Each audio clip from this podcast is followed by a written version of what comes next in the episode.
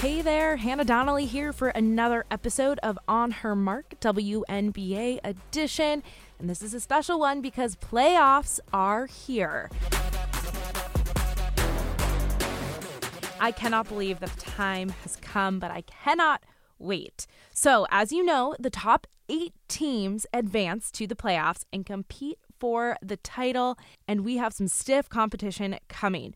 We have talked a lot about the super team finals, the Las Vegas Aces versus the Liberty, and there is still a good chance that will happen, but a lot has to happen before we get there, and we know the WNBA is no stranger to an upset. So things kick off tomorrow night, Wednesday night, in Uncasville, Connecticut.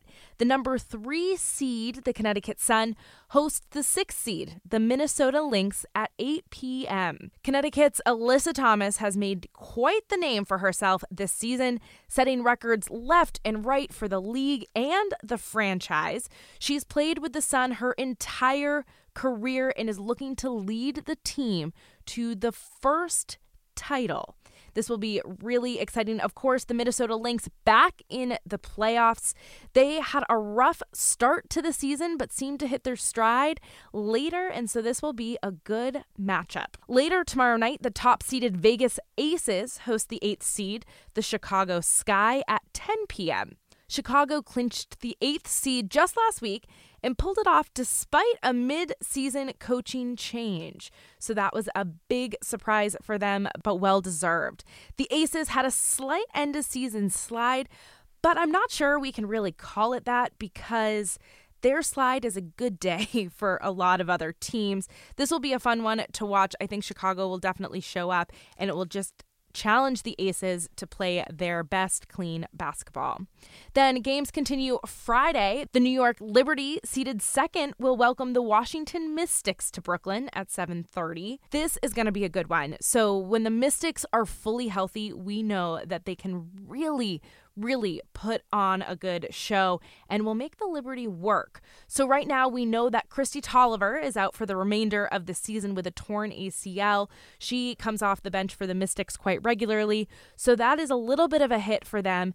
But the big one we're looking at we're waiting to hear about the status of Shakira Austin. There is still no decision on whether or not she will be playing this weekend, uh, so we're going to keep our eyes out for that. Later on Friday night, the four seed, the Dallas Wings, hosts the fifth seed, the Atlanta Dream. Dallas is looking to advance to the second round of the playoffs for the first time since 2009. And the Dream, well, they're back in the first round for the first time in five years. So they'll both be fighting for something on Friday. The first round is the best of three. The top seeded team will host games one and two and if a third game is needed, the lower seeded team will host. Then semifinals and finals are both best of five series. So let's talk about some of the storylines hitting big this postseason. The Las Vegas Aces brought home the first franchise title last year, and they are looking to repeat this year. It's been more than 20 years since a WNBA team has done that. The last team was the LA Sparks, who took home the title in 2001 and 2002. And let's talk travel. I know we do this almost every episode, and we talk about the importance of improved travel conditions. And this year, for the first time, all teams will have chartered flights for playoff games.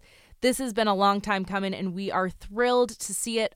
Hopefully, it is the start of a more common travel situation for the teams. And we also have to talk about the MVP.